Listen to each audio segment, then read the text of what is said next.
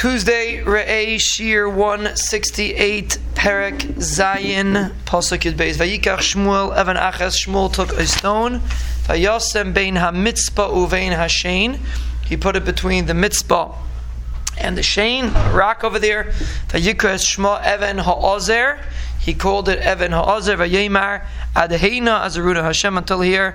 The Rebbeinu Shalom helped us, so he did it as to be a to be a, a, a remembrance, a zecher to the fact that the Shalom helped him. That's where the name Evan Ha'ezer Shulchan Aruch comes from. This pasuk we actually had it once.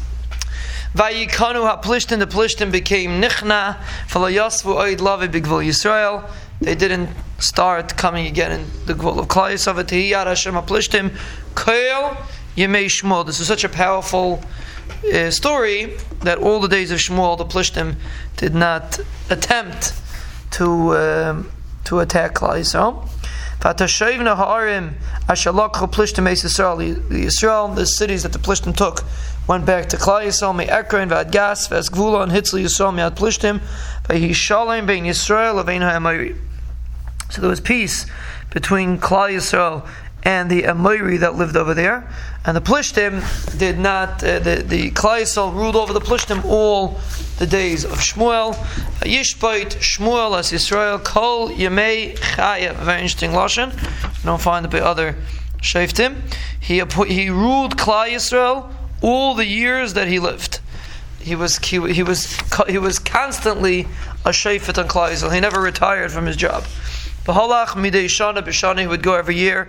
The V'sav of Beisel, v'hagilgol, v'hamitzpah, v'shafat Yisrael, eskel makom Yisrael. He would go every year, once a year, travel around Beisel, Gilgol, Mitzpah, and he would judge Klal Yisrael in all these places.